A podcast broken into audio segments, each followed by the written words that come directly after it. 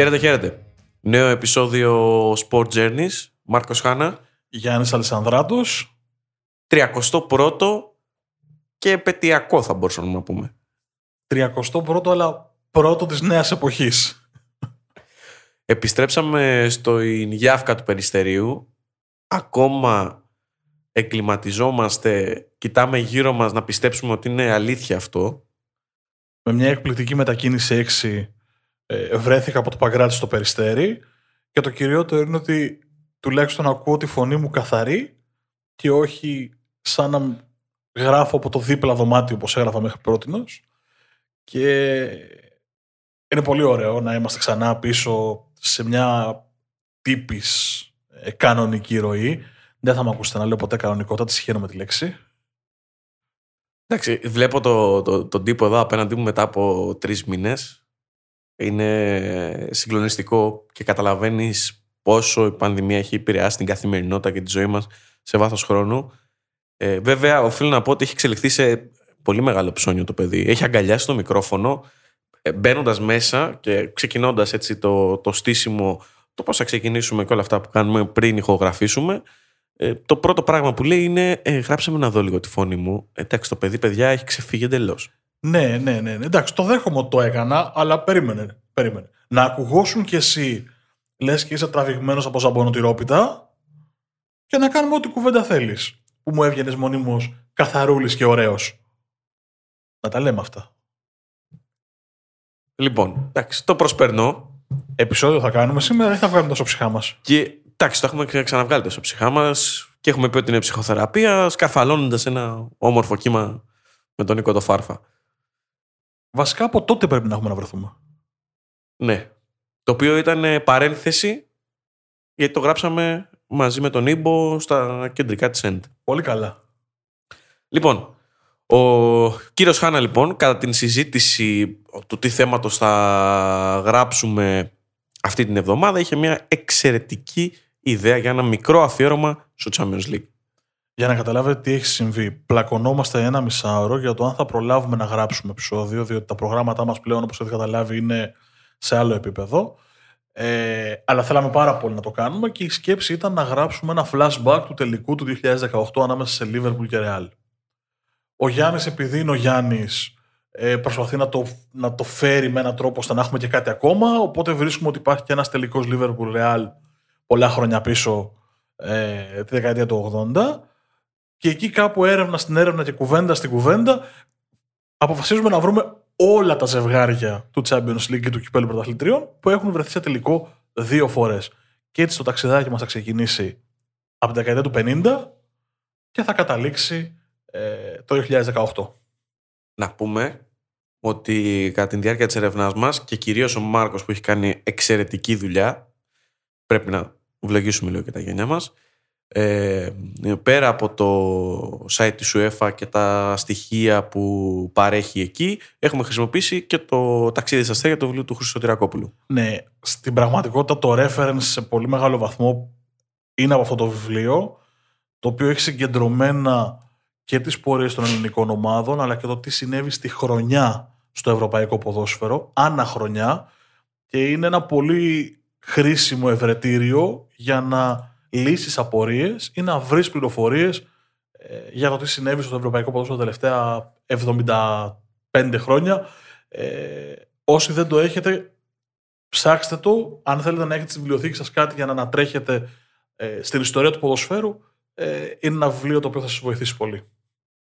Λοιπόν, θα ξεκινήσουμε ε, από την πρώτη δεκαετία μεταπολεμικά και εκεί που η Ευρώπη αρχίζει σιγά σιγά να αναδομείται, να βρίσκει μπούσουλα μετά από τον Δεύτερο Παγκόσμιο Πόλεμο και φυσικά το ποδόσφαιρο αποτέλεσε μια πολύ σημαντική μηχανή ε, σε όλο αυτό το, το εγχείρημα.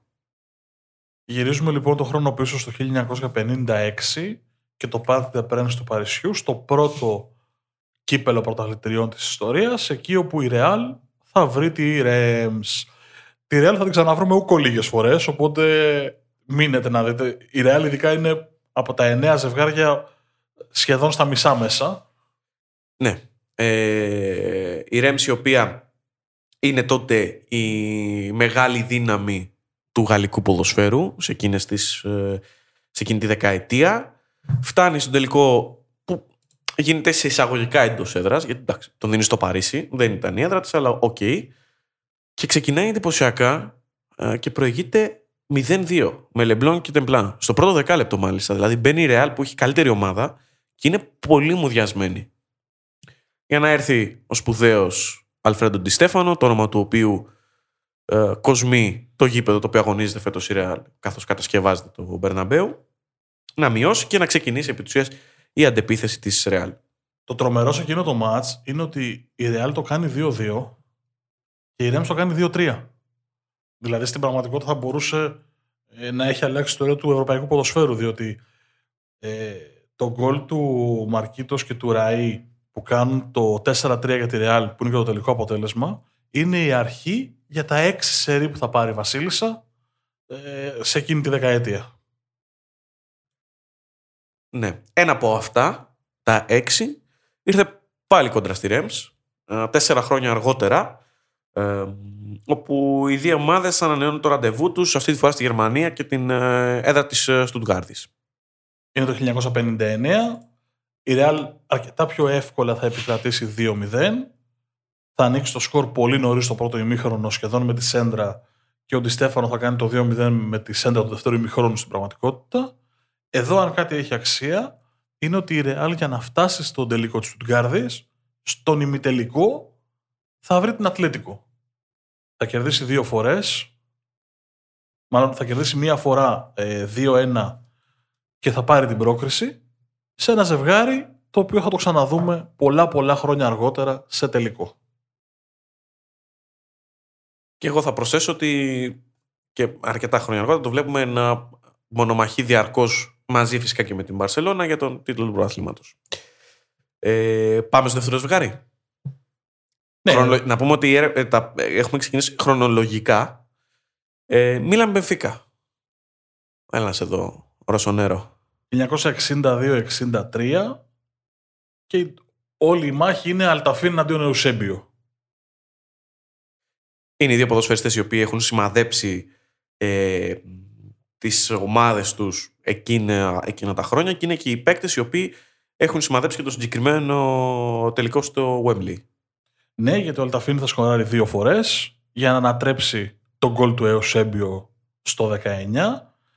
Η Μίλαν γίνεται η τρίτη πρωταθλήτρια Ευρώπης στην ιστορία μετά τη Ρεάλ τον 6 σερί και την Μπενφίκα το 61-62. Ναι, για πρώτη φορά μετά από σχεδόν, σχεδόν μια δεκαετία φεύγει το τρόπο από την Ιβυρική Χερσόνησο και πηγαίνει ε, για πρώτη φορά στο, στο Μιλάνο καθώς ξαναπήγε μετά, διατηρήθηκε μάλλον εκεί για δύο, δύο χρόνια, το 63 και το 64 ε, με το αντίπαλον δέος φυσικά, την ε, Internazionale Μιλάνο. Ναι, είναι μια, μια τριετία που οι Ιταλοί κυριαρχούν στην Ευρώπη και φέρνουν και τρία ευρωπαϊκά στον Ιταλικό Βορρά. Θα μας ταξιδέψεις στην ε, δεύτερη συνάντησή τους; Ναι, έπρεπε να περάσουν σχεδόν 30 χρόνια για να φτάσουμε στο 90. Ε, θα βρεθούν στο Ενσχάπελ της Βιέννης. Η Μιλάν θα κερδίσει ένα 0 με ένα πολύ ωραίο γκολ του Ράικαρντ. Και είναι ξεκάθαρο ότι εκείνη η Μίλαν είναι η Μίλαν των Ολλανδών. Οι Ολλανδοί γενικώς θα μας απασχολήσουν και σε αυτό το επεισόδιο. Αλλά η τριάδα Ράικαρ, Φαμπάστεν και Γκούλιτ ε, είναι εκείνη η οποία αποτελεί την κινητήριο δύναμη της Μίλαν για να κατακτήσει το ευρωπαϊκό και το 90 και το 94 στην Αθήνα. Εντάξει, είναι μια ομάδα η οποία παρουσιάζει δεν θα έλεγα κάτι εντελώς πρωτόγνωρο, αλλά παίζει ένα ποδόσφαιρο το οποίο πραγματικά τραβάει το μάτι. Δηλαδή υπάρχουν ε, πλέον σε αυτές τις δεκαετίες αρχίζουν και υπάρχουν κάποια σκόρπια στιγμιότυπα και εικόνες. Μάλιστα, και με την τεχνολογία να προοδεύει, μπορείτε να τις βρείτε και σε πολύ καλύτερη μορφή σε σχέση με τα προηγούμενα χρόνια. Οπότε, όσοι δεν έχετε δει παιχνίδια και τελικούς εκείνης της δεκαετίας, αξίζει να τους παρακολουθήσετε. Ακόμα και αν δεν έχουν πολλά γκολ, ε, το ποδόσφαιρο είναι. Το επίπεδο είναι πολύ υψηλό. Γενικώ αυτό που λέει ο Γιάννης, πέρα από το YouTube που μπορείς να βρεις ολόκληρα τα παιχνίδια, ε, όπως είπαμε και πριν, είναι εξαιρετικό το site της UEFA που σου δίνει τις βασικές πληροφορίες, δηλαδή ενδεκάδες, σκορ, σκόρερ, αλλά και σε πα... νομίζω στο 90% των περιπτώσεων και βίντεο τουλάχιστον τα γκολ. Οπότε παίρνεις μια πρώτη εικόνα.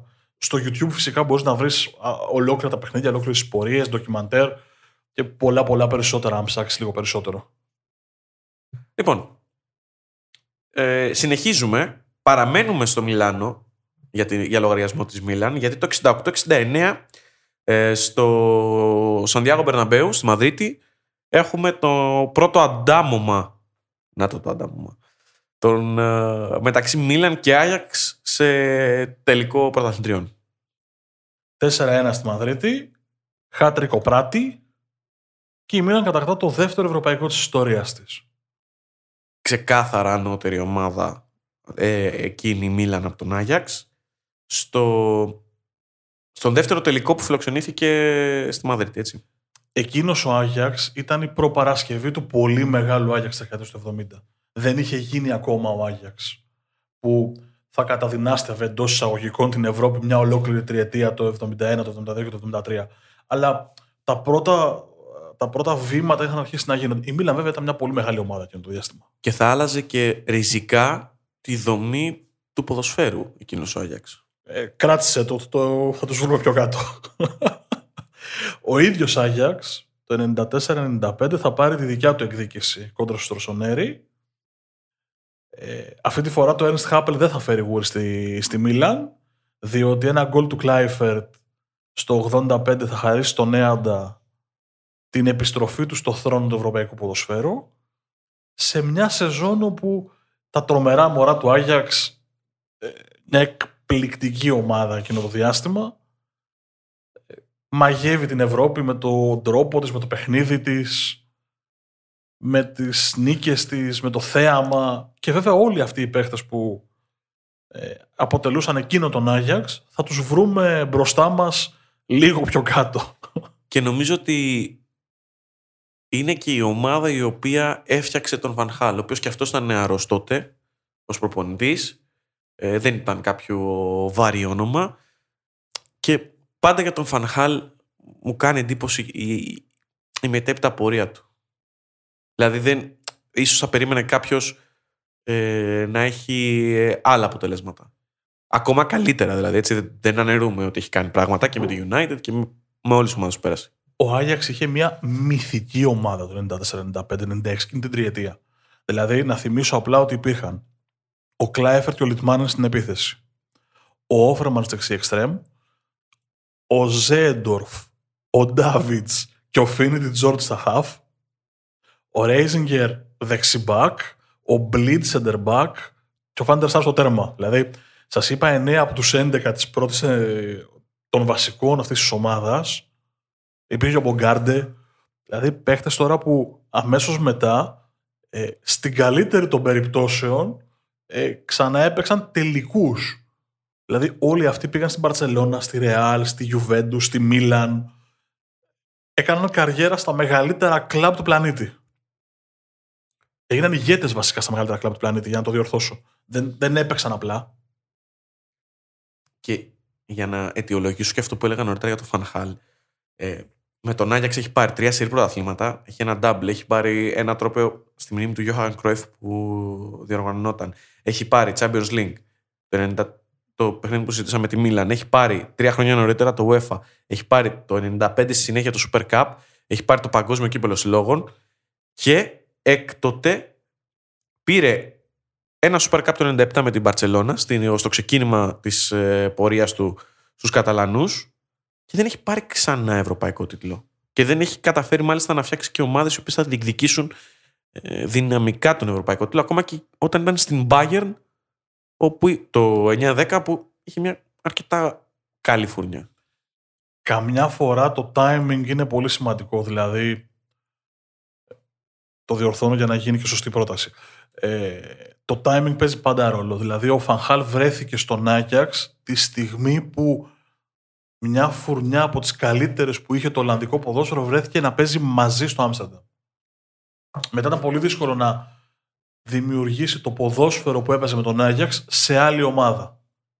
Και ίσως αυτό τελικά να τον πήρε μαζί του. Ότι προσπάθησε σε όλες τις ομάδες που πήγε μετά να παίξει ποδόσφαιρο όπως εκείνος ο Άγιαξ. δεν ήταν εύκολο. Δηλαδή, ξαναλέω ότι εκείνη η ομάδα ήταν συγκλονιστική και πιτσιρίκια, έτσι, 20, από 20 μέχρι 24 χρονών.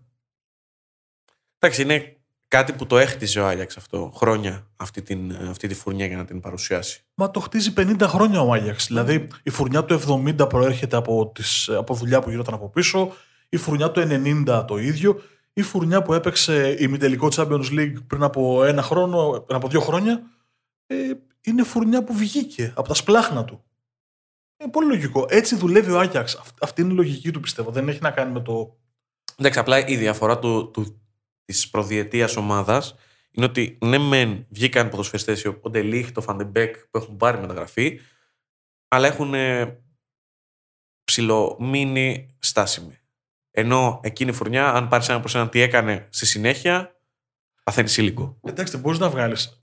Δεν βγαίνουν κάθε μέρα. Τώρα συζητάμε ότι το. Προφανώς, αλλά, αλλά πέρασαν και πόσα, 30 σχεδόν χρόνια για να δούμε μια φουρνιά ε, με family ποιότητα και αποτελεσματικότητα. Δεν θα διαφωνήσω επί της ουσίας, αλλά για να πάμε και παρακάτω, ε, δεν βγαίνει κάθε μέρα παίχτης τα χαρακτηριστικά του Ντάβιτς, του Ζέντορφ, του Όφερμαρς, του Κλάιφερτ, του Μπλίτ σε μία φουρνιά.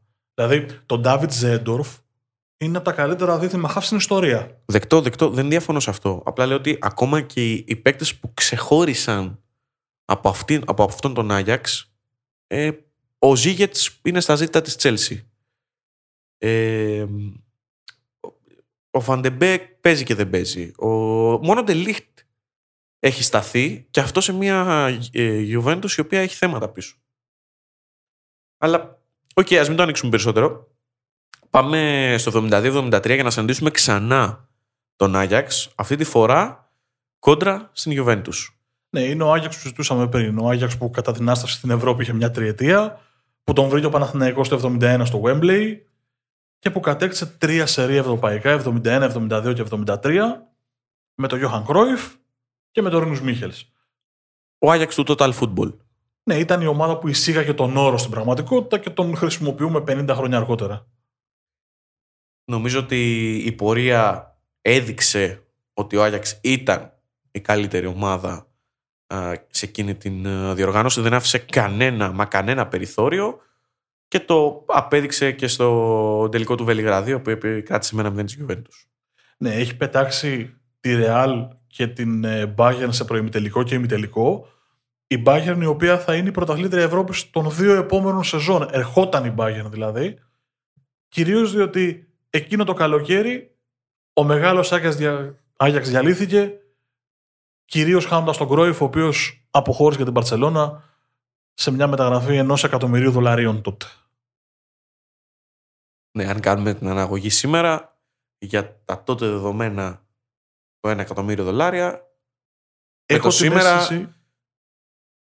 μπορούμε να πούμε μια αντιστοιχεία 40-50 εκατομμύρια. Δεν είναι τα 100 ή τα 200, αλλά είναι 40 50. Θα πω. Έχω την αίσθηση ότι ήταν η πρώτη ομάδα που έβγαλε ένα εκατομμύριο για μεταγραφή. Πρέπει να το ψάξω για να βεβαιωθώ, αλλά η αίσθησή μου είναι αυτή.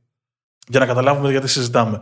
Και φυσικά ο Κρόιφ πήγε στην Μπαρσελόνα και άλλαξε ο ίδιος και την ιστορία της Μπαρσελόνα, διότι ο Γιώχαν Κρόιφ έγινε ο πρεσβευτής της ποδοσφαιρικά, αθλητικά, σε ό,τι αφορά τη μασία, σε ό,τι αφορά τρόπο παιχνιδιού, το total football του Άγιαξ δηλαδή, με έναν τρόπο το μετέφερε στη Βαρκελόνη και σε πολύ μεγάλο βαθμό η Μπαρτσελώνα της τελευταίας 30 ετίας οφείλεται σε αυτόν τον ε, υπέροχο κύριο ο οποίος έχει φύγει από τη ζωή και πλέον μένει μόνο η μνήμη και το τι έχουμε δει από αυτόν.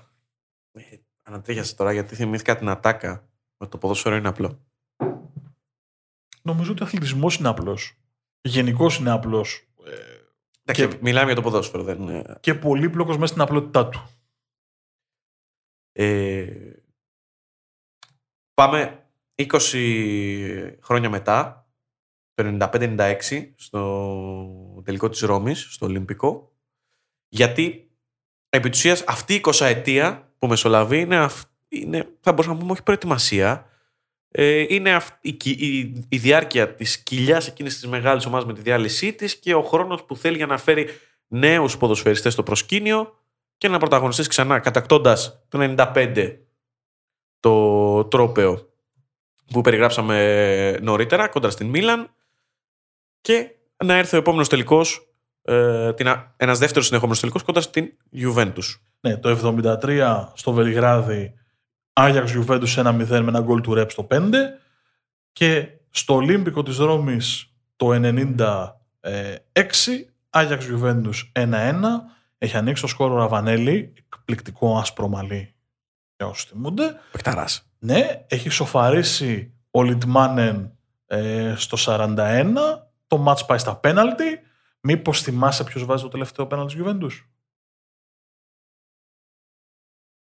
Όχι. Ιούγκοβιτς. Και είναι η χρονιά βέβαια προφανώς που το 96 το θυμόμαστε και εμείς εδώ. Εντάξει. Παναθηναϊκός Άγιαξ. Για τα ντεζαβί στον Άγιαξ είναι ε, καθημερινότητα. Δηλαδή ο τελικός το 71 ήταν ο ημιτελικός το 96. Ο τελικός το 73 ήταν ο τελικός το 96. Παναθηναϊκός κάνει τη μεγαλύτερη εκτός έδρας νίκη ελληνικής ομάδας στην ιστορία των κυπέλων Ευρώπης στο Ολυμπιακό Στάδιο του Άμστερνταμ ε, με τον Κρίστοφ ε, Βαζέχα να βάζει εκείνο το γκολ, στο οποίο στη συνδρομητική είχε ένα αφιέρωμα στην, ε, στην επέτειο, ανήμερα της επαιτίου του εκείνου του παιχνιδιού και λέει έχω κλείσει τα μάτια και τα ανοίγω γιατί φέρνω μια κωλοτούμπα λέει ο Βαζέχα και ανοίγω τα μάτια και βλέπω ότι η μπάλα έχει πάει στα δίχτυα και τότε συνειδητοποιώ ότι έχουμε πετύχει. Ναι, ο Παναθηναϊκός θα κερδίσει ένα 0 και μάλιστα στο τελευταίο ματς του Ολυμπίνσκ πριν, πριν καταδαφιστεί για να μεταφερθεί ο Άγιαξ στην Άμστερνταμ Αρίνα, νυν Γιόχαν Κρόιφ Αρίνα προφανώς. Ε, διάβασα μια ιστορία γι' αυτό. Υπήρχε κόσμος από τους Ολλανδούς και από τους φίλους του Άγιαξ για να καταλάβουμε και λίγο πόσο τρέλα κουβαλάνε και οι Ολλανδοί με, με τον Έαντα ε, που πήγαινε στο γήπεδο πριν καταδαφιστεί έπαιρνε χώμα από το χορτάρι όσο μακάβρο και αν ακούγεται, για να το φέρει στον τάφο του. Ό,τι καταλάβατε. Εντάξει, το ίδιο έχει συμβεί και με τη Φιλαδέλφια, να σου πω. Ξυλώνανε τα καθίσματα, δοκάρια, χορτάρια, τα βάζαν σε, σε κάδρα. Άκουσε το λίγο. Παίρναν χορτάρι από το γήπεδο και το αποθηκεύανε για να το βάλουν στον τάφο τους. Εν ζωή άνθρωποι. Εγώ το λέω μακάβριο, τέλος πάντων δεν είναι της παρούσης. Όχι, αλλά δείχνει το, τι σημαίνει το ποδόσφαιρο. Και ειδικά τι σήμαινε τότε. Και τα σύμβολά του. Το γήπεδο. Ε, και πόσα πράγματα έχουν ζήσει οι Ολλανδοί σε αυτό το γήπεδο, γιατί είναι το γήπεδο που μεγαλούργησε ο Άγιαξ, που πήρε ευρωπαϊκά, που ήταν τρομερή μπάλα. Ε, γι' αυτό λέω ότι είναι μακάβριο μεν, αλλά έχει και την αξία του. Για την ιστορία, το Άγιαξ Παναθηναϊκός, το ξέρουμε όλοι, είναι 0-1 στην Ολλανδία. 3-0 στην Αθήνα με τον Λιτμάνι να ανοίγει το σκορ πάρα πολύ νωρίς. Εξακολουθώ να πιστεύω ότι αν σε εκείνο το κόρνερ η άμυνα του Παναθηναϊκού είχε αντιδράσει το καλύτερα, που είχε απουσίες πολλές σε εκείνο το μάτ. Ε, και προχώραγε το παιχνίδι και έφευγε το ημίχρονο με 0-0, μπορεί και να τον πέταγε έξω τον Άγιαξ. Αλλά ήταν τόσο καλή ομάδα και ο Άγιαξ που ήταν πάρα πάρα πολύ δύσκολο και ήταν και τρομακτικό ούτως ή άλλως αυτό που έκανε ήδη. Δηλαδή το ότι τον ανάγκασε να έρθει στην Αθήνα και να παίξει τη ζωή του. Νομίζω ότι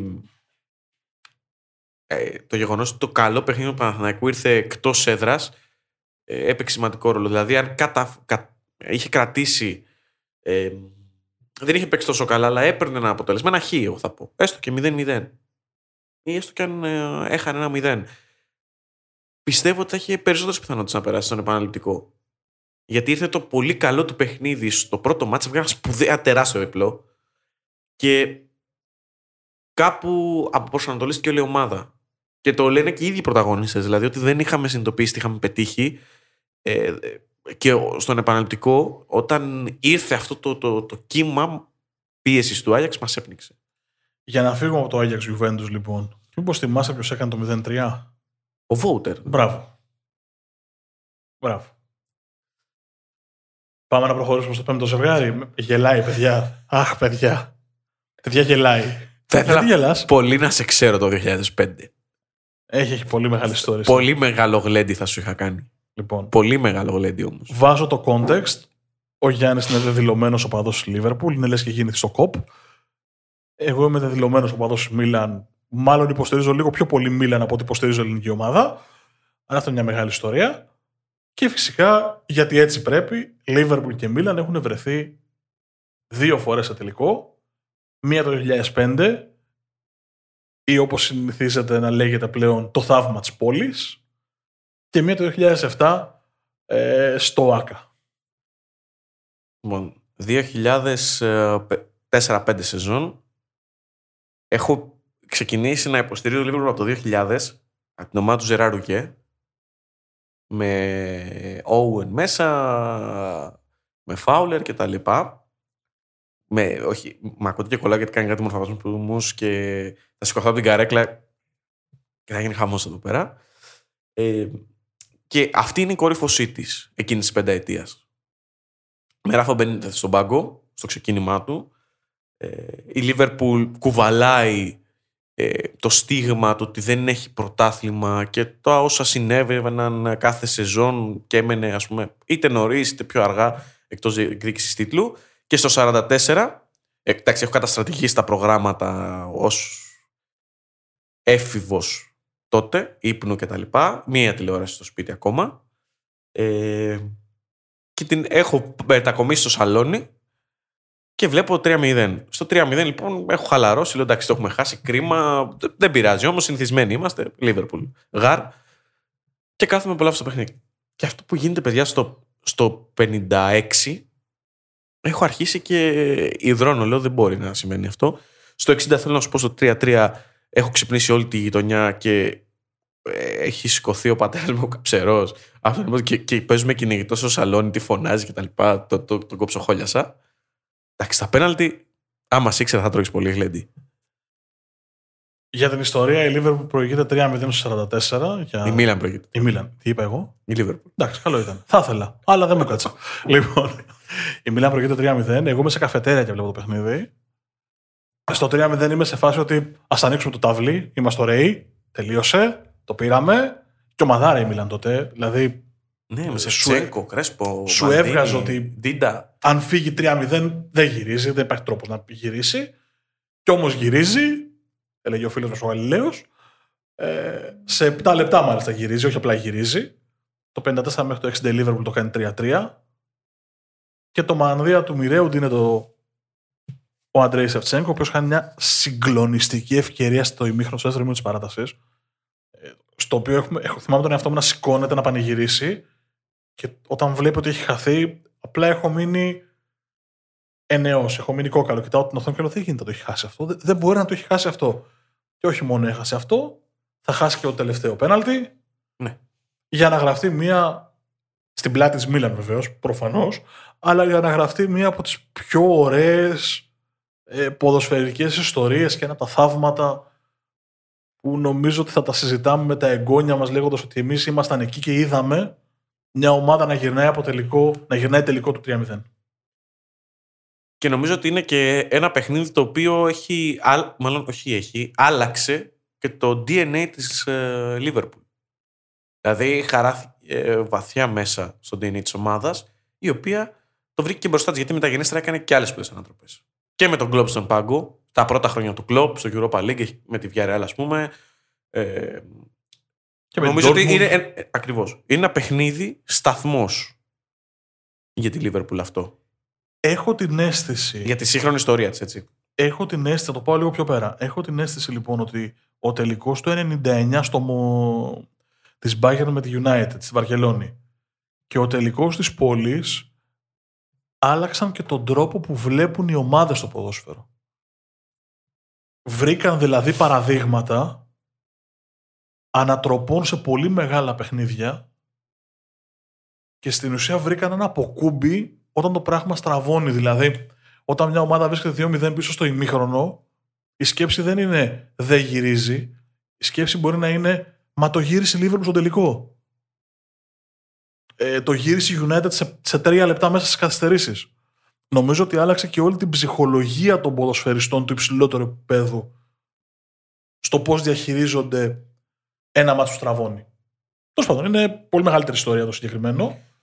Ναι, να πούμε ότι για να το κλείσουμε το κεφάλαιο του 2005, ότι στον προημιτελικό Λίβερπουλ συναντά την Juventus ε, για πρώτη φορά μετά το Χέιζελ και τα όσα διαδραματίστηκαν εκεί. Να πω ότι στο ταξίδι στα Αστέρια υπάρχει μια πολύ ωραία ιστορία και πολύ, πολύ όμορφη εξιστόρηση του τι συνέβη. Όπως το, το πρωτοσέλιδο ε, της ΕΚΟ του Λίβερπουλ με ένα μεγάλο sorry διότι όπως αναφέρει ο Στραγόπουλο στο βιβλίο του ε, στο Λίβερπουλ στο Θογαμίλιζαν για πάρα πολλά χρόνια για το τι συνέβη σε εκείνο το τελικό και μάλιστα το πρώτο παιχνίδι στο Άνφιλτ εκείνου του προημιτελικού ε, έγινε ένα μνημόσυνο για το τι συνέβη όπως έπρεπε να έχει συμβεί πολλά χρόνια πίσω συνέβη τότε και άξιζε τον κόπο τέλος πάντων εκείνος ο προημιτελικός γι' αυτό.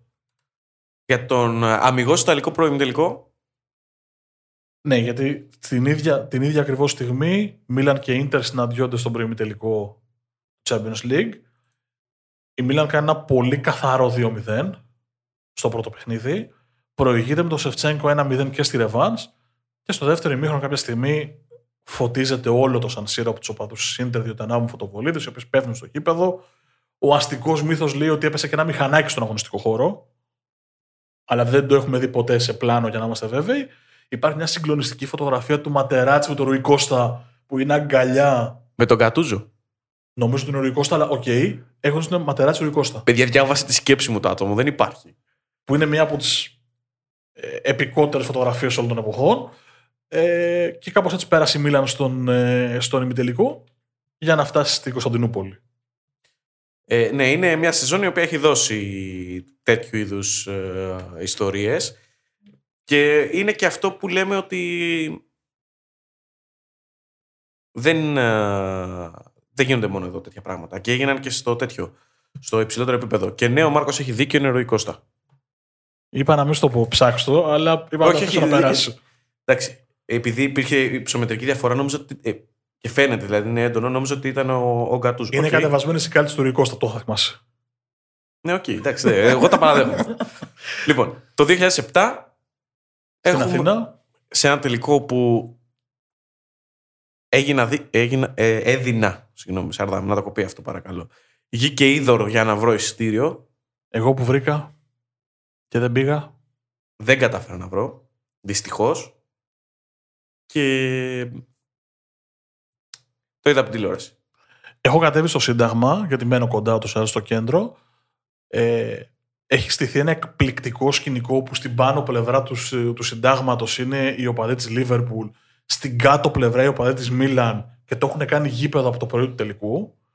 Πολύ μπύρα. Πολύ, Πολύ μπύρα. Μυρίζει μπύρα. Πολύ. να σου πω τώρα, δηλαδή θυμάμαι να, να βγαίνω το μετρό και μύριζε μπύρα. Πιτσιρικά εγώ τότε Τσιρικά, 23-24 χρονών. Ε, ε, κατεβαίνω να βρω κασκόλ. Γιατί όχι; Αφού βρίσκω τους Ιταλούς, αφού ε, τους εξηγώ ότι είμαι Έλληνας και τα λοιπά και τα λοιπά, μου βρίσκουν κασκόλ, μου δίνουν μάλιστα ένα εκπληκτικό το οποίο το έχω ε, περιπολού. Ένα κασκόλ του τελικού το οποίο είναι ε, Μίλαν Λίβερπουλ και μου το δίνει ένα Ιταλό. Πίνουμε μπύρες, είμαστε ωραία, τι καλά που περνάμε. Κάποια στιγμή λοιπόν εμφανίζεται ένας τύπος, ο οποίος είναι εμφανώς μεθυσμένος και κρατάει δύο εισιτήρια. Και μου, μου πετάει ένα ε, 200 euros. 200 euros. Ο τύπος τα πούλεγε γιατί είχε πιει μπύρες και δεν. Και συνειδητοποιώ ότι δεν μπορώ να κάνω afford εκείνα τα χρήματα γιατί όντως πιτσυρικά. Και τα βλέπω τα εισιτήρια να περνάνε από μπροστά μου μου μιλάει, του λέω όχι ευχαριστώ, στο όχι ευχαριστώ το δικό μου που βλακωδώς έπρεπε να τα πάρω και να, να δανειστώ, ξέρω εγώ, οτιδήποτε για να μπορώ να το κάνω, αλλά OK, okay, είναι μια άλλη ιστορία. Ε, περνάει ένα μηχανάκι, σταματάνε δύο τύποι, τους κάνει 200 ευρώ, βγάζουν λεφτά, τα παίρνουν, φεύγουν. Δηλαδή τα είδα μπροστά μου τα εισιτήρια. Και κάπως έτσι δεν πήγα στο τελικό και το είδα στην τηλεόραση. Ε, νομίζω ότι ήταν ε, ξεκάθαρη η ανωτερότητα της Μίλαν σε εκείνο το παιχνίδι. Δεν είχε βρει ρυθμό η Λίβερπουλ καθόλου. Δηλαδή ήταν σπασμωδικές οι, οι καλές της στιγμές και ε, πολύ λίγες. Μέχρι το 89. Ο Ιντζάκη να πούμε ότι έχει σκοράρει στο πρώτο μέρος και στο 82 για το 2-0 Εκεί κάπου και με την εικόνα που έχει η Liverpool στο, στο παιχνίδι λέμε «ΟΚ, τελείωσε». Στο 89 ο Κάουτ το κάνει 2-1 και εκεί λες, έλα τώρα, εντάξει, όχι πάλι. Ναι, με κεφαλιά. Αλλά αυτή τη φορά ήταν ξεκάθαρο ότι η Μίλαν δεν θα την πάταγε όπως την πάτησε την προηγούμενη φορά. Κράτησε την μπάλα όπως έπρεπε ε, και τελείωσε το παιχνίδι normal. Πρέπει να θυμηθείς το πρώτο γκολ της Μίλαν που είναι ένα φάουλ του Πύρλο. Στο οποίο ο Ιντζάκη γίνεται ένα με το έδαφος, βρίσκει την μπάλα και της στέλνει στα δίχτυα. Ε, χρειαστήκαμε, θυμάμαι σίγουρα, δύο-τρία replay για να πάρουμε χαμπάρι ότι έχει βρει στον Ιντζάκη μπάλα και δεν το έχει στείλει ο Πύρλο απευθείας στο φάουλ. Ναι, και στο δεύτερο κάνει τρομερό πλασέ. Στην κόντρα. Έχει ανοίξει πλέον το μάτς. Είναι πλασέ Ιντζάκη, δεν είναι τρομερό πλασέ. Είναι αυτό που τρέχει με την μπάλα, λες τώρα θα πέσει και θα κάνει γιουβαρλάκια και η μπάλα θα φύγει μόνη της. Και ο Ιντζάκη αντί να πέσει, καταφέρει να συγκρατήσει το βάρος του και το κέντρο βάρους του. Περνάει δεξιά, πλασάρει. Γεια σας. Είχα τρελή αδυναμία στην μπάλα του τελικού. Ήταν αυτή που ήταν όλα σημαίνια. Ήταν από τις καλύτερες μπάλες που είχαν βγει. Και επεκτικά παίζοντας δηλαδή, ήταν ε, τρομερή η αίσθηση που σου, που σου έδινε. Πάμε να προχωρήσουμε πιο κάτω.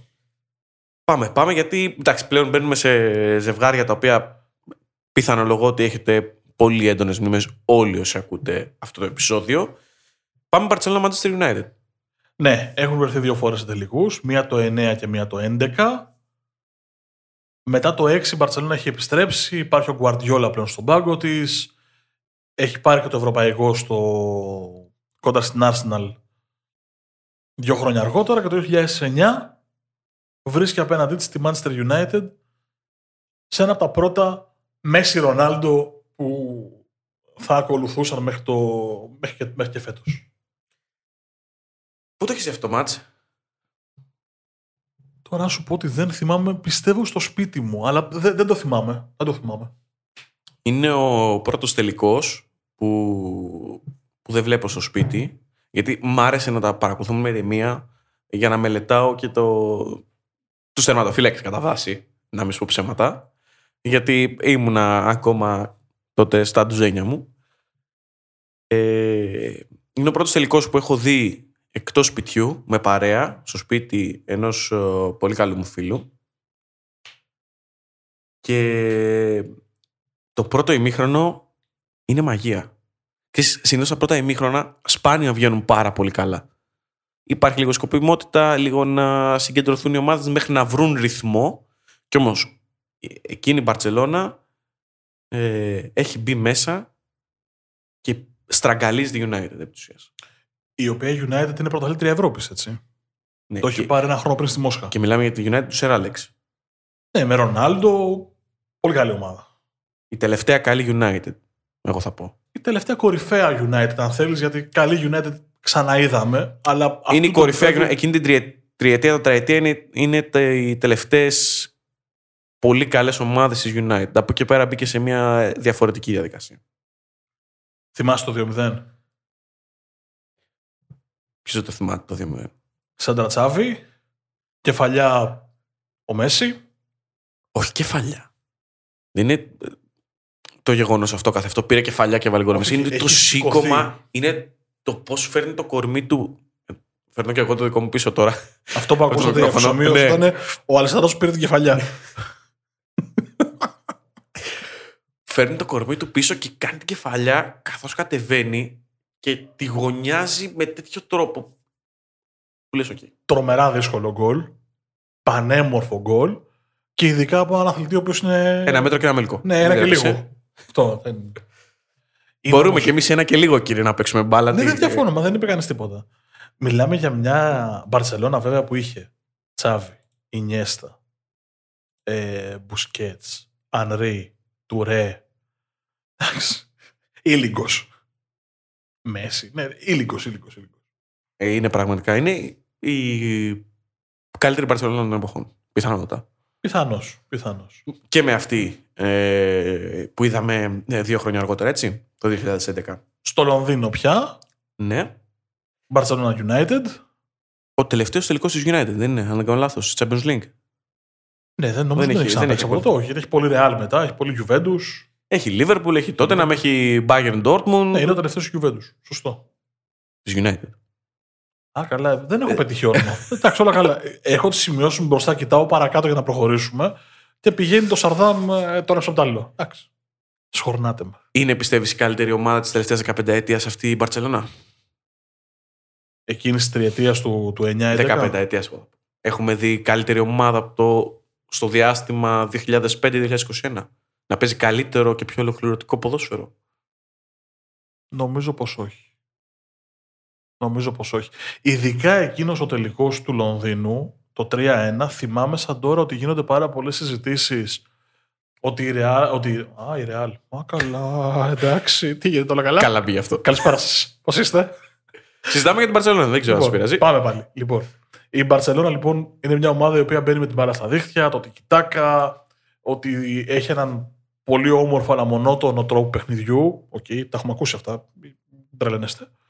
Ε, ότι δεν σουτάρει πολύ απ' έξω, ότι δεν εκτελεί με διάφορους τρόπους και όλα γυρίζουν σε εκείνο τον τελικό από το ότι ο Σερ Άλεξ θα κλείσει τη United μέσα στην περιοχή της, να κόψει αυτά τα 1-2 και τα τριγωνάκια του τικιτάκα του Guardiola και θα αφήσει την Μπαρτσελώνα να ψάχνει να βρει τρόπο να σκοράρει από μακριά. Και τελικά πληρώνει ακριβώς αυτό, διότι ένα σου του Μέση έξω από την περιοχή, μια φωτοβολίδα του Βίγια έξω από την περιοχή, 3-1, να είστε καλά, η Σαλαμέ υγεία. Εγώ θα πω στο προηγούμενο που τόνισες ότι κατηγορήθηκε ότι δεν σούταρε πολύ, ότι δεν είχε προσπάθηση εκτός περιοχής, ότι στην πραγματικότητα εκείνη η Μπαρσελόνα άλλαξε σε μεγάλο βαθμό την επιθετική λειτουργία του ποδοσφαίρου. Γενικότερα οι προσπάθειες εκτός περιοχής από εκείνη την Μπαρτσελώνα που είδαμε και μετά αλλά ε, ε, μειώθηκαν κατά πολύ. Δεν είναι τυχαίο ότι κάμια φορά στα, όταν υπάρχει υπερβολικός αλτρουισμός, λέμε Μας έφαγε η Μπαρσελόνα, ας πούμε. Όταν προσπαθείς φάτσα με το τέρμα και δεν τελειώνεις, πας να κάνεις παράλληλη, ας πούμε, για ποιο λόγο. Δηλαδή, στην πραγματικότητα, άλλαξε το ποδόσφαιρο εκείνη η Μπαρσελόνα. Και ευτυχώς μετά ήρθε ο Μπέιλ το 18 και σούταρε από μακριά. Εντάξει. Τον πειράζω για, για τον Δεν φτάσαμε ακόμα εκεί. Που έχει φάει ο Κάριους το 18, αλλά ναι, OK. Okay, παρένθεση για να τον πειράζω. Το έχουμε αφήσει για το τέλος αυτό. Άστο. Ναι, ναι, ναι. ναι. Ε, αν το καλοσκεφτείς, ε, δεν είναι υπερβολικό. Έχει αλλάξει όντως ο επιθετικός προσανατολισμός μέσα στο κουτί από εκείνη την Μπαρσελόνα. Τουλάχιστον στο δικό μου σκεπτικό και με αυτά που βλέπω και αντιλαμβάνομαι εγώ γύρω από το ποδόσφαιρο. Δεν είμαι και βέβαιος αν, ο... αν αυτό το ψευτοενιάρι ή το χωρίς πολύ καθαρό σεντερφόρ ξεκίνησε την Μπαρσελόνα του Γκουαρδιόλα. Μπορεί να ήταν και λίγο πιο πριν, αλλά νομίζω ότι εκεί το είδαμε να είναι ε, πραγματικά πολυορκητικός κρυός μιας ομάδας. Καθιερώθηκε στο παρελθόν και παλαιότερες δεκαετίες και το 60 και το 70 υπήρχαν ομάδες οι οποίες έπαιζαν με αυτόν τον τρόπο, αλλά ήταν εξαιρέσεις και δεν είχαν ε, τόσο μεγάλη επιρροή στο παιχνίδι της ομάδας. Ο Γκουαρδιόλα βασίστηκε σε αυτό το πράγμα. Και είδαμε ότι ακόμα και επιθετικοί όπως με την ποιότητα του Ζλάταν Ιμπραήμοβιτς δεν μακροημέρευσαν σε αυτό το μοτίβο που πρέσβευε η Μπαρσελόνα. Λοιπόν, και πάμε, παραμένουμε τις ισπανικές ομάδες και πάμε όμως σε ένα μυγός ε, ε, σε ένα μυγός ισπανικό ζευγάρι και μάλιστα μαδριλένικο ζευγάρι. Ρέλα Ατλέτικο. Ναι, είναι αυτό που συζητούσαμε ότι το 58-59 είχαν βρεθεί σε ημιτελικό. Τώρα θα βρεθούν στον τελικό και μάλιστα θα βρεθούν δύο φορές. Μία το 14 και μία το 16.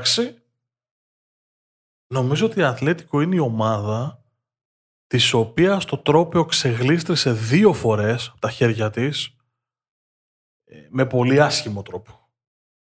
Άσχημο εννοώ όχι άδικο, αλλά με τρόπο που πονάει πολύ. Εντάξει, στο το 13-14 στην Λισαβόνα ε, έχει κάνει το τέλειο παιχνίδι, σχεδόν το τέλειο παιχνίδι για ένα τελικό Champions League και στη μοναδική ολιγορία της και ίσως από τη βιασύνη της να τελειώσει το μάτς βλέποντας και το ρολόι πλέον απομένουν δευτερόλεπτα.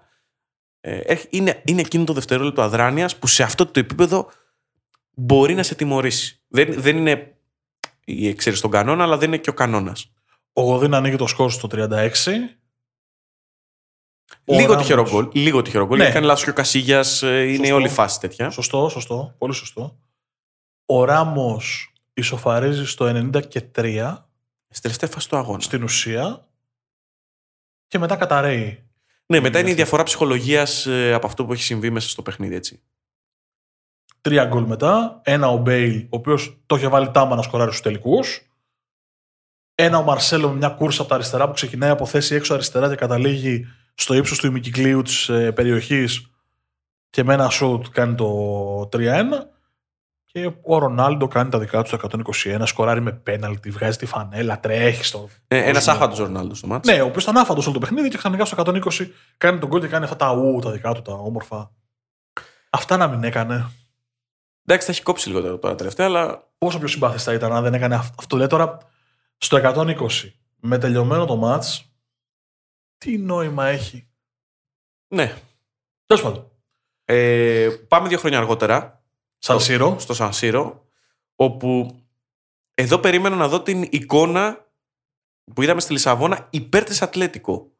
Δηλαδή, προηγείται η Ρεάλ με τον Σέρχιο Ράμος, ο οποίος επίσης το έχει ε, χούει να σκοράρει τα Σωστά. πολύ κρίσιμα και στους τελικούς. Σωστά. Εγώ θα πω. Ε, ισοφαρίζει ο Καράσκο στο 79. Έχει χάσει πέναλτι τον Γκριεσμάν ακριβώς πριν. Ε, και περιμένεις εκεί η Ατλέτικο να έχει την ψυχολογία του τώρα θα το γυρίσουμε. Τώρα θα κάνουμε ό,τι μας έκαναν ε, το 14. Αυτό δεν συμβαίνει. Υπάρχουν κάποιες ε, ευκαιρίες στην παράταση, αλλά όχι κάτι ιδιαίτερο. Ε, κάποια super wow φάση. Τουλάχιστον δεν μου έρχεται και δεν θυμάμαι και στην έρευνα που κάναμε να έχω δει κάποια έτσι super wow φάση. Και πάμε στα πέναλτι. Εκεί, εντάξει. Είναι θέμα ημέρας, θέμα τύχης, θέμα πολλών παραγόντων. Ναι. Εκεί είχαν Χουάν Φραν πέναλτι για το 5-3 και η Ρεάλ κατακτά το πρώτο από τα τρία σερί και το πρώτο του Ζιντάν ως προπονητή. Θυμάσαι διαιτητή, Ε, τι ναι, σου εντάξει. λέω τώρα; Είναι το τελευταίο παιχνίδι του αρχιδιαιτητή μας. Του νυν αρχιδιαιτητή μας. Μαρκ Κλάτεμπεργκ, αυτό δεν το ήξερα. Είχα δει ότι ήταν ο διαιτητής του εκείνου του τελικού, αλλά δεν ξέρω το τελευταίο του παιχνίδι. Ε, το αλής του μνήμης που κάνει μια βουτιά. Ποιος την κάνει, ο Γκρεσμάν. Και του βγάζει τη γλώσσα. Και του λέει: Εσύ κοπέξε. Πάμε ξανά Ρεάλ, γιατί είπαμε, έχει πολύ Ρεάλ. Ε, βέβαια. Ε, βέβαια. Ρεάλ Juventus. Το επόμενο ζευγάρι μας. Ναι. Θα γυρίσουμε λίγα χρόνια πίσω, 97-98, πριν πάμε στο δεύτερο σερί της Ρεάλ, μια, δεκα... μια εικοσαετία μετά. Ε, Johan Cruyff Arena, Άμστερνταμ, Juventus Real. Ένα βράδυ όπου ο Μάρκος πρέπει να έχει πανηγυρίσει έξαλα, νομίζω. Όχι τόσο. Δεν, έχω, δεν είχα θέμα. Η Juventus δεν τη, τη γούσταρα ποτέ, αλλά δεν έχει να κάνει κιόλας. Δεν είχα και κανένα τρομερό. Ε, τρομερό άχτη, ας πούμε, τη Real ή οτιδήποτε. Οπότε ήταν λίγο αδιάφορο. Εδώ έχει μεγάλη σημασία γιατί αλλάζει τη σύγχρονη ιστορία της Real. Η Real κατακτά το τρόπο το 98. 32 χρόνια μετά το τελευταίο της ευρωπαϊκό. Δηλαδή είχε μείνει στα 7 από το 1966 και το 8ο το παίρνει εκείνο το βράδυ στο Άμστερνταμ. Μάλιστα, ε, είναι τρομερή ιστορία ότι το τελευταίο τρόπαιο της Real το 66 το σήκωσε στον αέρα ο Μανουέλ Σαντσής για να φτάσει ο γιος του να είναι ο αρχηγός της Real που θα σηκώσει το επόμενο Champions League της Βασίλισσας το 98 από τον γκολ του Μιγιάτοβιτς. Το ρόστερ της Real εκείνο το βράδυ έχει μέσα το Ζέντορφ, έχει μέσα ε, τον Καρεμπέ, έχει προπονεί το Χάινκες. Χτίστηκε μια ομάδα δηλαδή για να επιστρέψει τη Ρεάλ στους τελικούς στα τρόπαια. Εντάξει, είναι η απαρχή των Γκαλάκτικος. Οι οποίοι εμφανίστηκαν ε, λίγο πιο μετά. Μπορεί να χαρακτηριστεί βέβαια και εκείνη η ομάδα έτσι. Ε, βέβαια, είναι πολλά τα déjà vu εκείνου του, του ζευγαριού γιατί ε, στη Juventus είναι ο Ζιντάν, ένας άνθρωπος ο οποίος λίγα χρόνια αργότερα αγωνίστηκε και κατέκτησε τρόπεο με την, ε, το Champions League με τη Real Madrid με δικό του γκολ κοντά στη Leverkusen εκείνο Στη Γλασκόβη. την κολάρα. Ποίημα. Όλοι τη θυμόμα- Όλοι τη θυμόμαστε. Είναι ο άνθρωπος ο οποίος ε, αναμόρφωσε, θα μπορούσαμε να πούμε, την Real παίρνοντας τρία σερί, παίρνοντας πρωτάθλημα. Και για να γυρίσουμε πίσω σε αυτό που συζητάγαμε για τον Άγιαξ, μηχανάκι στο χώρο του κέντρου για τη Juventus εκείνο το τελικό είναι ο Ντάβιτς και οχτάρι, δεκάρι για τη Ρεάλ είναι ο Ζέντορφ. Οι δύο δηλαδή που ήταν πρωτεργάτες του Άγιαξ της διετίας 94-96. Για να καταλάβουμε και λίγο αυτό που συζητάγαμε πριν, το πόσο εκείνος ο Άγιαξ άλλαξε όχι μόνο τη δικιά του ιστορία, αλλά και πολλές ομάδες στην Ευρώπη στην πορεία του. Λοιπόν, ε, η Revans αυτού του τελικού ήρθε 20 χρόνια αργότερα στο Κάρντιφ της Ουαλίας με τον Μπουφόν να αναζητά απεγνωσμένα αυτό το τρόπαιο με τα μεγάλα αυτιά που είναι και το μοναδικό το οποίο λείπει από την ε, τροπαιοθήκη του. Ο Ρονάλντο βάζει μπροστά τη Ρεάλ. Ο Ρονάλντο, ο οποίος είναι παράγοντας σε εκείνο το τελικό, σε αντίθεση με, με αυτά που περιγράφουμε νωρίτερα. Ο Μάτζουκιτς με ένα πολύ ωραίο γκολ σοφάρι στο 27. Ένα γυριστό το οποίο έρχεται την μπάλα, έρχεται την μπάλα από ψηλά, του φεύγει στην ουσία, δηλαδή είναι έξω από τον άξονά του και ο Μάτζουκιτς οριζοντιώνεται, ύπταται στην πραγματικότητα, το βρίσκει γεμάτο, το στέλνει στο απέναντι παραθυράκι.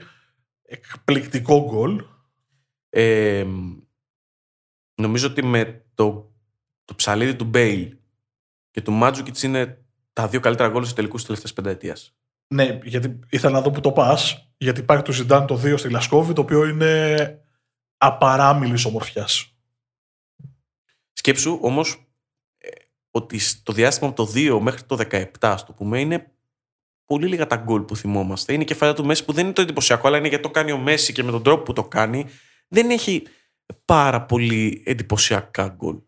Που ναι, να χαραχθούν στην ιστορία, ας πούμε. Από μνήμης, εγώ δεν μπορώ να θυμηθώ ε, πολύ μεγάλα γκολ, είναι η αλήθεια, αλλά ναι, OK. Okay. Τα, τα γκολ αυτά είναι πολύ όμορφα. Από το Ζιντάν και μετά. Από το γκολ του Ζιντάν στη Γλασκόβη. Έτσι, για να μην μπερδευόμαστε, γιατί πιο πίσω υπάρχουν ποιήματα. Όχι απλά. Ωραία γκολ. Και εμφανίζεται μια Ρεάλ στο δεύτερο ημίχρονο η οποία είναι καταιγιστική και διαλύει τη, τη, τη Juventus. Εντάξει, παίζει ρόλο ότι μετά το 3-1 μένει και με 10 παίχτες η Juventus, οπότε το πράγμα τελειώνει. Έχουμε φτάσει ήδη στο 3-1. Είχε επί του ναι, ναι, ναι, τελειώσει το μάτς. Συμφωνώ.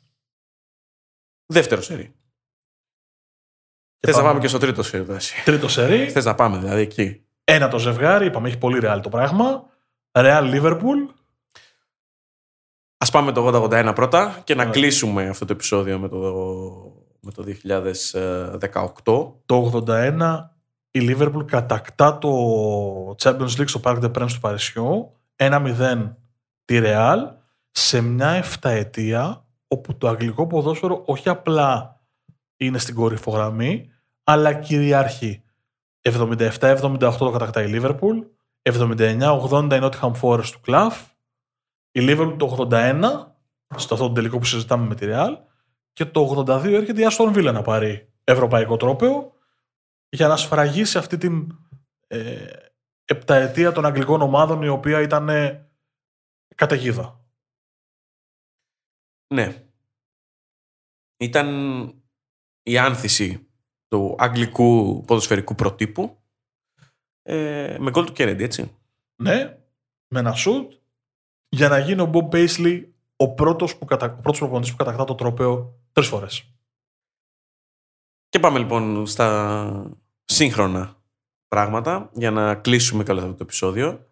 37 χρόνια μετά, ε, οι δύο ομάδες τίθεται αντιμέτωπες ξανά στον τελικό με τη Real να παίρνει στο Ολυμπίνσκι του Κιέβου το τρίτο διαδοχικό Champions League και σε ένα τελικό που γράφτηκε για πολλά και διάφορα πράγματα στην ιστορία. Δεν ξέρω από πού να αρχίσω. Αν με αφήσεις να σολάρω, μπορώ να μιλάω ώρε ολόκληρες. Για πάμε. Εντάξει, ήταν αυτό που λέγαμε και με τον Πολύδωρο Παπαδόπουλο στο επεισόδιο, ε, στο 30ο επεισόδιο. Ε, με την αντιεπαγγελματική θα χαρακτηρίσω συμπεριφορά του Ράμος ε, πάνω στο Σαλάχ και τον τραυματισμό του Αιγύπτιου όπου αλλάζει την ψυχοσύνθεση της ομάδας. Τι να πω, ε, είναι τα αλλεπάλληλα λάθη του Κάριους. Επειδή το συζητούσαμε και την ε, προηγούμενη φορά, αλλά και για να, το, για να βγάλουμε το επεισόδιο, ε, καταλαβαίνω αυτό που λέμε όλοι ότι μπορεί να πω συντονίστηκε η Λίβερπουλ, αλλά στο μάτς μέσα ο Μανέ έχει ισοφαρίσει, δηλαδή προηγείται η η Ρεάλ με τον Μπενζεμά, με τον Γκάιρο να προσπαθεί να δώσει την μπάλα με τα χέρια και να μην βλέπει τον Μπενζεμά που έρχεται, να του κλέβει την μπάλα και να δέχεται το 1-0. Ισοφαρίζει παρόλα αυτά με το Μανέ. Έχει δοκάρι Το Για κάνει το- για το 2-2. για το 2-2. Έχει δοκάρι μετά το 2-1 για να το κάνει 2-2 και να το ξαναφέρει το ματς στα ίσα. Ε, και στην ουσία τελειώνει το παιχνίδι με τον, ε, με τον Μπέιλ που έχει καταλάβει ότι ο Κάριους δεν είναι σε καλή βραδιά. Ναι. Ε, του πετάει ένα αμόνι στην ουσία από τα 40 μέτρα. Γλιστράει η μπάλα από τον Κάριους. Υπερβολική σιγουριά είναι αυτό. Νομίζω είχα διαβάσει, προσπαθώ να το θυμηθώ, έψαχνα να το βρω και δεν το έβρισκα. Ε, είχα διαβάσει ότι είχε πρόβλημα ο Κάριους εκείνο το βράδυ. Όχι έτσι. Δεν θυμάμαι λάθος. Οκ, πάμε παρακάτω. Κοίταξε, έχουμε δει αρκετά τέτοια γκολ, σα- σαν το τρίτο. Ε, Είναι υπερβολική σιγουριά. Έτσι. Δηλαδή, ε, εκείνη τη στιγμή ο τερματοφύλακας σκέφτεται ότι την έχω, οκ, γιατί είναι, πάει στην ευθεία του, δεν είναι κάτι συγκλονιστικό. Και σκέφτεται ήδη την επόμενη φάση. Γιατί πάντα το μυαλό λειτουργεί ένα βήμα μπροστά. Δηλαδή, έχεις δει τις επιλογές σου, λες: Θα πιάσω την μπάλα για να παίξουμε γρήγορα. Ε, νομίζω εκεί την πατάει. Αλλά για μένα το σοκαριστικό λάθος είναι το, στο, στο γκολ του Μπεντζεμά. Εκεί ξεκινάει και είναι πολύ εύκολο να σε πάρει από κάτω μετά. Ε, μπαίνει και αυτό το υπέροχο γκολ του, του Gareth Bale. Τρομερό τέρμα. Καταπληκτικό. Ε, και νομίζω είναι και η τελευταία μεγάλη παράσταση του άλλου. Έκτοτε είναι στα αζήτητα. Δηλαδή, ακόμα και με την Tottenham τον έχω παρακολουθήσει και σε παιχνίδια κυπέλου Αγγλία με την Crowley, με τη Wico, με ομάδε δηλαδή χαμηλότερης δυναμικότητας. Είναι σαν να το έχει παρατήσει ρε, εσύ, σαν να κάπου να σταμάτησε να κουράστηκε ο ίδιος μέσα του. Δεν, δεν βλέπω αυτή τη, τη, τη σπιρτάδα, αυτή την κάψα. Ναι, τη δίψα τέλος πάντων για το, για το ποδόσφαιρο. Δεν ξέρω. Πραγματικά είναι, ο Μπέιλ είναι μια περίπτωση που δεν μπορώ να την καταλάβω. Πραγματικά δεν μπορώ να την καταλάβω. Ελπίζουμε να σας άρεσε αυτή η ιστορική αναδρομή στα ζευγάρια που έχουν ε, συναντηθεί δύο φορές σε τελικό Champions League. Να πω απλά για αυτό που συζητάγαμε για τον Κάριους ότι καλά θυμόμουν ε, φέρεται ότι είχε υποστεί διάσειση στο ημίχρονο του αγώνα και γι' αυτό ήταν ε, ζαλιζόταν και δεν ήταν καλά. Ε, Και γιατί δεν τον άλλαξε; σε, πε- σε επίπεδο φημών όλα αυτά. Έτσι. Απλά Εντάξει. έψαξα το δημοσίευμα και θυμόμουν ότι κάπου το είχα διαβάσει. Να είχαμε να λέγαμε. Ε, εγώ Όταν το καταθέτω. Έχει, έχεις υποστεί διάστηση, τον αλλάζεις, φαίνεται. Ε, είναι πιθανό, ναι, δεν, το, δεν το συζητώ. Απλά καταθέτω ότι. Θα γίνει πολύ μεγαλύτερο θέμα αν ήταν πραγματικότητα. Ε, Γι' αυτό σου λέω ότι επειδή το θυμόμουν ότι είχε γίνει κουβέντα για το συγκεκριμένο, το καταθέτω για να... στα πρακτικά για να υπάρχει. Ε, Όπως είπε και ο Γιάννης, ελπίζω να το απολαύσατε όπως το απολαύσαμε και εμείς αυτό το επεισόδιο και το ταξίδι μας σε 70 χρόνια ευρωπαϊκού ποδοσφαίρου με ομάδες που καταδυνάστευσαν την Ευρώπη εντός εισαγωγικών. Μ' αρέσει να το λέω αυτό. Είναι ένα κλισέ που το προτιμώ. Αυτό το επεισόδιο, όπως και όλα τα υπόλοιπα της ε, πρώτης σεζόν, θα το βρείτε ε, στο www.sportspavlagernis.gr στο YouTube, σε όλες τις ε, πλατφόρμες αναπαραγωγής podcast. στο Anchor, στο Google Podcasts, στα Apple Podcasts και γενικώ σε όλες τις ε, πλατφόρμες αναπαραγωγής. Φυσικά στο sportspavlagernis.gr βλέπετε και τα κείμενά μας και διαβάζετε ό,τι ανεβοκατεβαίνει το, από το κεφάλι μας. Μέσα κοινωνικής δικτύωσης, Facebook, Instagram, Twitter και εκεί θα βρείτε αρκετά πραγματάκια που μας έρχονται τη στιγμής, κείμενα φυσικά, σχόλια για πράγματα της επικαιρότητας. Εάν έχετε οποιαδήποτε σκέψη για ένα θέμα που θέλετε να συζητήσουμε, πολύ πολύ ευχαρίστως να μαζέψουμε ιδέες και να βάλουμε σε μια σειρά ε, επεισοδίων τα οποία ζητάτε εσείς. Να πω εδώ ότι ξεπεράσαμε τις 10.000 ε, ακροάσεις στα μέσα και σας ευχαριστούμε πάρα πάρα πάρα πολύ γι' αυτό. Ο Γιάννης Ασαράτο ανάβει καπνογόνο έξω, γι' αυτό δεν τον ακούτε. Όταν μιλάει σε τρίτο πρόσωπο για τον εαυτό του, μου σηκώνει την τρίχα, ε. Ο Ναπολέοντας κατά διαιτητής μιλούσαν μόνο σε τρίτο πρόσωπο, έλεγε μια ψυχή. Λοιπόν, ε, να είστε καλά. Από τον Γιάννη Λισανδράτο που καθόταν απέναντί μου, Και τον Μάρκο Χάνα. που και αυτός καθόταν απέναντί του επιτέλους μετά από 3,5 μήνες. Να είστε καλά. Γεια σας.